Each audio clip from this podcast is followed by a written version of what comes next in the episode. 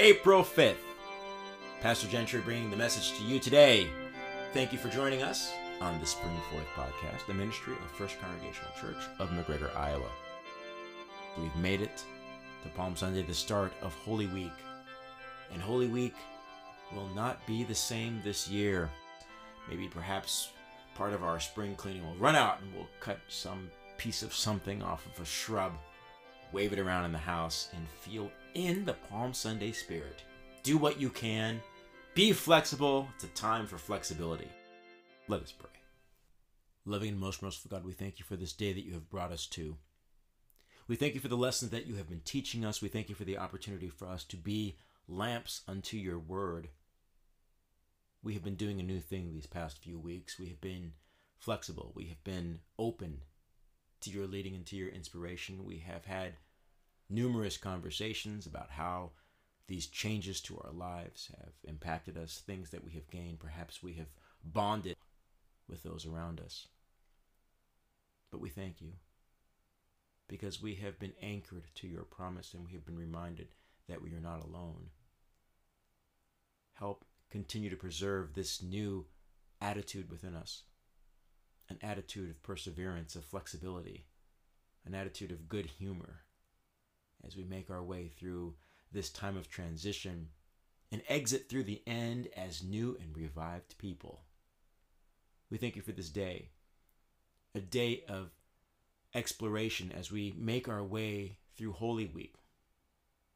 So may this day be a blessing to us. May this act of worship be one which you take pleasure in.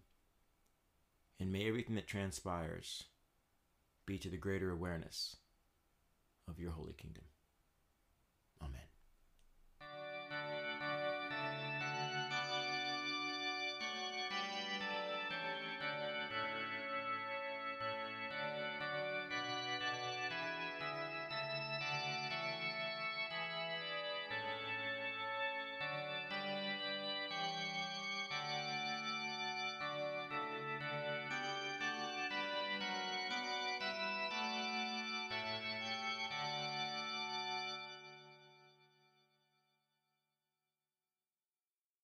The gospel for this morning is Matthew's account of Jesus' entry into Jerusalem. This is Jesus who is preparing, knowing full well that he has the cross before him. He sends his disciples out in order that they might prepare the way for his entry. The gospel comes to us from Matthew chapter 21, verses 1 through 11. A reading from the Gospel of Matthew. When they had come near Jerusalem and had reached Bethphage at the Mount of Olives, Jesus sent two disciples, saying to them, Go into the village ahead of you, and immediately you will find a donkey tied and a colt with her.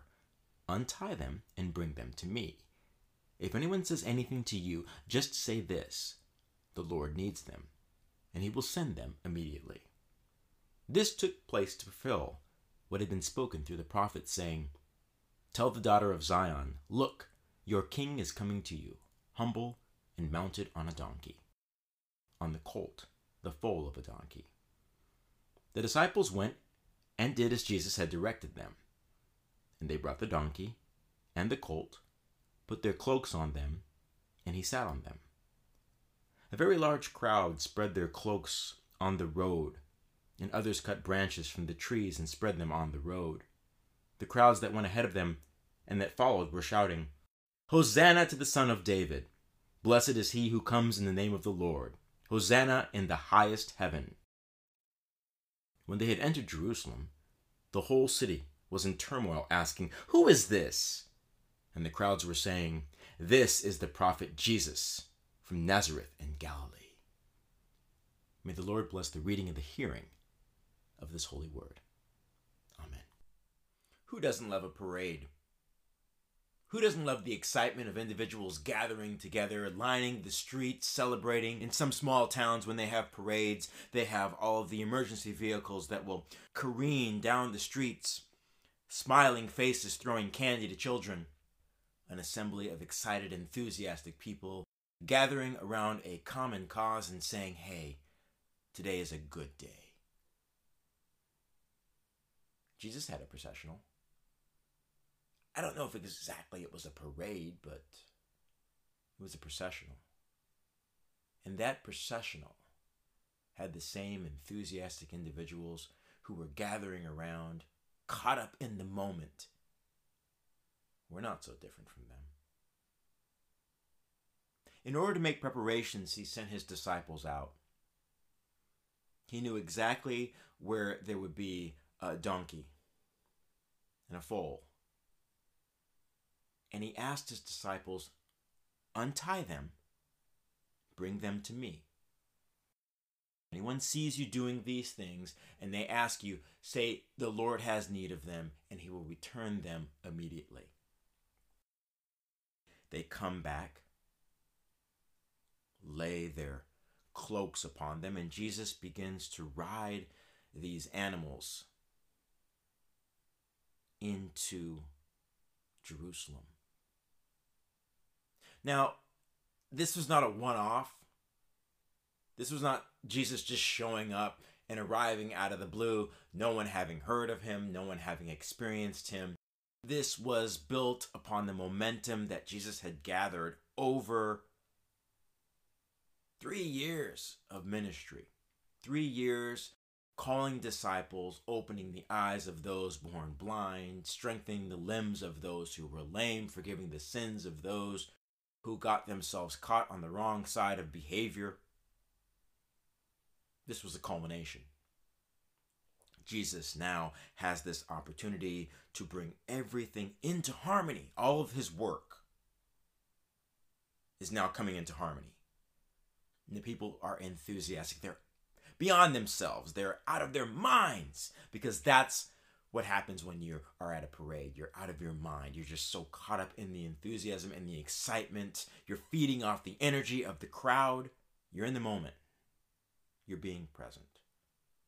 So Jesus is riding these animals into town as a processional, and people are cutting branches palm branches and they're laying them down. They're laying their, their cloaks, their garments down. They are singing and praising at the highest levels of their voice, screaming until they are hoarse. Blessed is he who comes of David, the ancestor, King David, the one who united the kingdoms and the tribes of Israel. The king who was after God's own heart, King David, that David. He wasn't a perfect man. David wasn't, no. But he knew when he sinned. And he knew where his strength came from. Jesus, in the likeness of his ancestor David, is entering into Jerusalem on that groundswell of all of the work that he had done in the community all of that work that had preceded him. Incredible. And now was his moment. And the people were with him, and they were excited, and they were enthusiastic.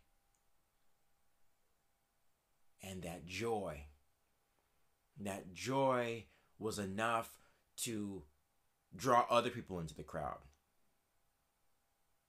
Now, you have to imagine it's hard to manifest that kind of excitement when a man's riding a donkey into town. This is it's kind it's actually kind of a comic image. Uh, we don't know the approximate size of Jesus. We don't know if he was a man of small stature or if he was average height, but sometimes when you are on a donkey, feet kind of drag, right? It's kind of an awkward undulating motion.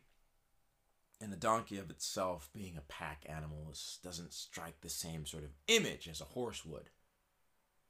People had in their minds that Jesus was going to be a powerful military leader, somebody who was going to liberate them from the occupation of Rome, somebody who was going to galvanize all of the willing participants into striking a blow at the oppressor. So they didn't really much pay attention to how he was entering Jerusalem. They just realized Jerusalem was the seat of power. That's where David had had established his throne after he moved it from Hebron. He established it in Jerusalem. So that's the seat of power. So if Jesus is going to take the seat of power, who cares what transportation he is using? The man is finally going to take his proper place on the throne, and we're with him. Yeah, he couldn't get a better ride, but this that's okay. He's making the most out of what was available. So they're cheering, man, they're crazy. They're just out of their minds. And they're singing and praising. And they're so wildly enthusiastic that I think they were missing a few clear cues. One is that Jesus already knew what was going to happen in the next week. He was up on all of this information. It was written into the fabric of his being. He knew that this was the reason why he came into the world. So he was very clear as to what his expectations were going to be. He was very clear as to where he was going to have to go and what was going to be asked of him. He knew this. And he even knew how the enthusiasm of the crowd would diminish the enthusiasm and the excitement for his potential rise to power would diminish. People would fall away. They would become angry, disappointed, disaffected, and they would want to hurt him. Now, he knew all this, but he didn't let on. He just continued to enter in and let them have their enthusiasm. Because after all, that was their moment. That's not his moment. His moment's a few days off, but that was their moment. What Palm Sunday says to me is that we, as a people, have a problem with perception. We set our minds, we set our enthusiasm, we set our excitement on a certain set of expectations and no one can convince us otherwise. Those individuals, we have to see ourselves in the individuals who were laying their cloaks on the ground, who were cutting branches, who were shouting at the tops of their voices. Blessed is he who comes in the name of the Lord. I mean, there's some part of us that shares that same enthusiasm, but we share it for misguided reasons. We share it because we hope that Jesus will be the type of political and military leader that we think we need, that he will ask us to do something even dangerous, perhaps even violent, perhaps even out of character, and we will do it. But Jesus has always ever been a man of peace. You go back through the Gospels, you look at the healings, you look at the teachings, and you will see that he's always ever been about reconciliation taking those who were maligned one way or another and bringing them back into harmony with the Spirit of God. Never did he find someone who was afflicted and add more affliction to their situation. He alleviated their affliction. And in doing so, he brought them back into harmony with their community and with the God who loves them, the God who created them in that divine image. Jesus was always doing a new thing. And unless it was directly happening to the individual, people had a hard time perceiving that. And how did we get it wrong? How did they get it wrong? What is it that we're getting wrong? That he's going to ride by on a donkey and throw us candy? Friends, it doesn't work like that. What we have to realize is that when our lives intersect with God, it's not business as usual. The expectation is, is that God has and always will do a new thing.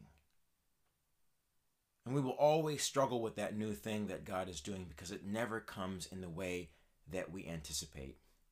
never unfolds the way we want it to. And that's what frustrates us, but that's also what draws us in to the spiritual life.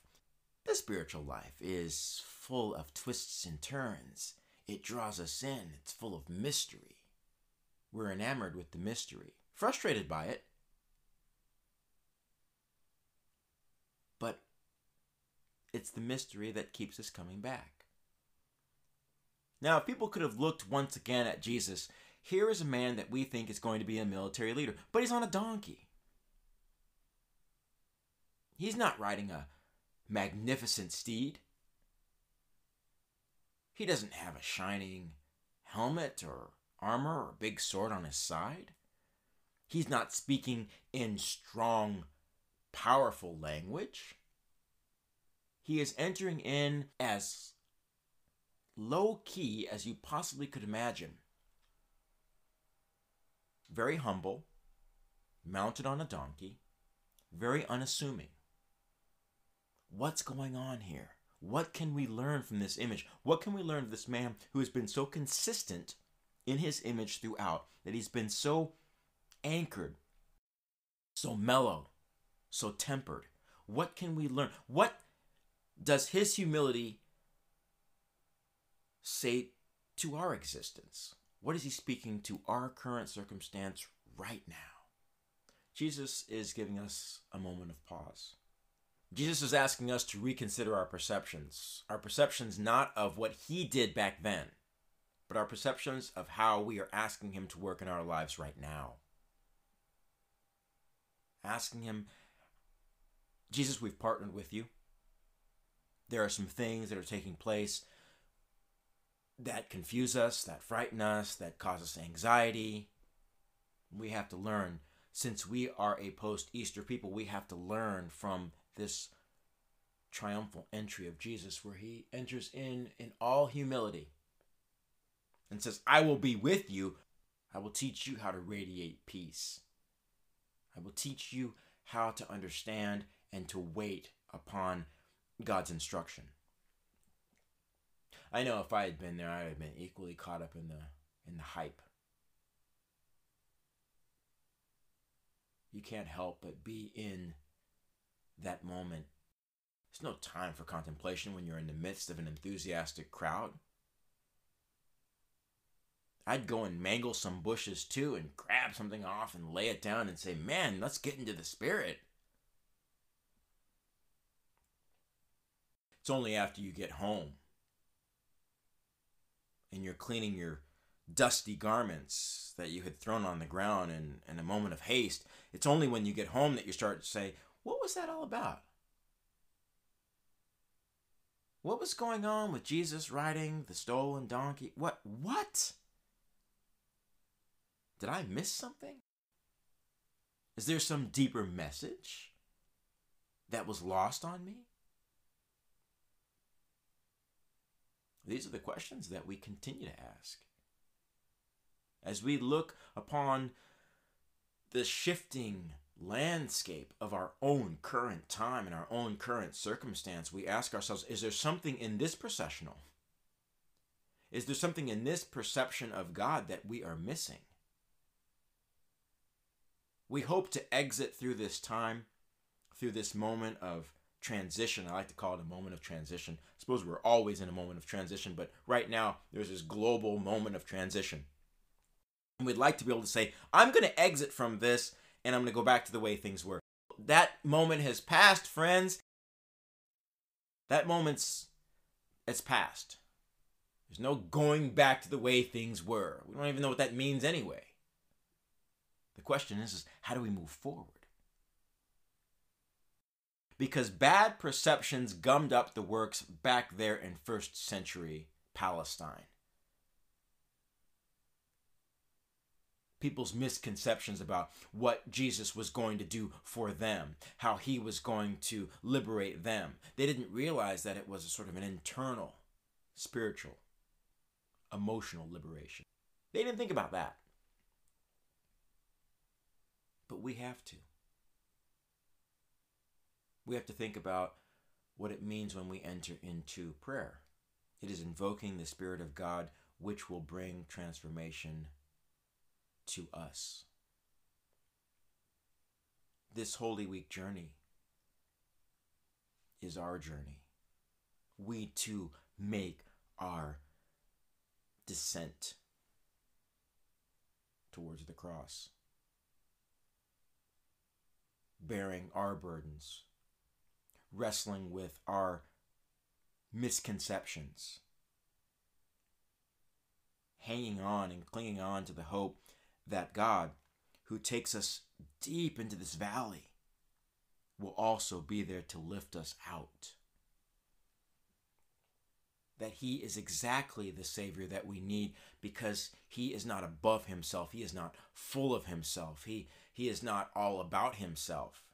He radiates God. He's only ever used his entire ministry to point towards God. This processional is not about him. What he's asking us is to pay attention. Because the real deed, the real sacrifice, the real salvation is but around the corner.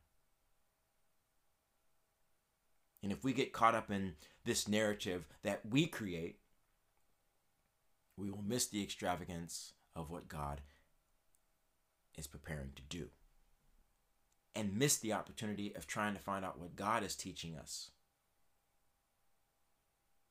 We learn from the crowd in this passage. Let us not fall into the same trap. Let us suspend what we think we know and rest upon what God longs to reveal to us. That is the true mystery of the Spirit.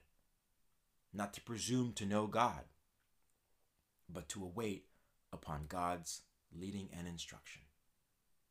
Amen. Let us pray. God of grace and God of glory, we thank you for this time that you have given us.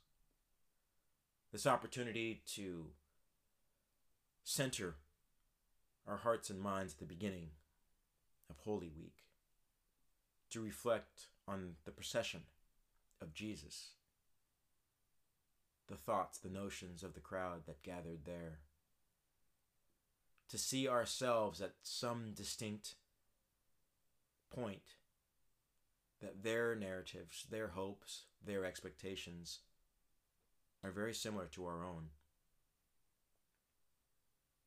We thank you that you have the tempered spirit to be merciful to us. Help us to deal with this time that we are in in a productive fashion, not in terms of filling routines, not with the sake of making sure that we accomplish things, but to have a spiritual formation that will unfold and ground us every day, that we can come to understand our capacity as spiritual beings. Help us to emerge from this time as spiritually equipped, spiritually enlightened, spiritually grounded.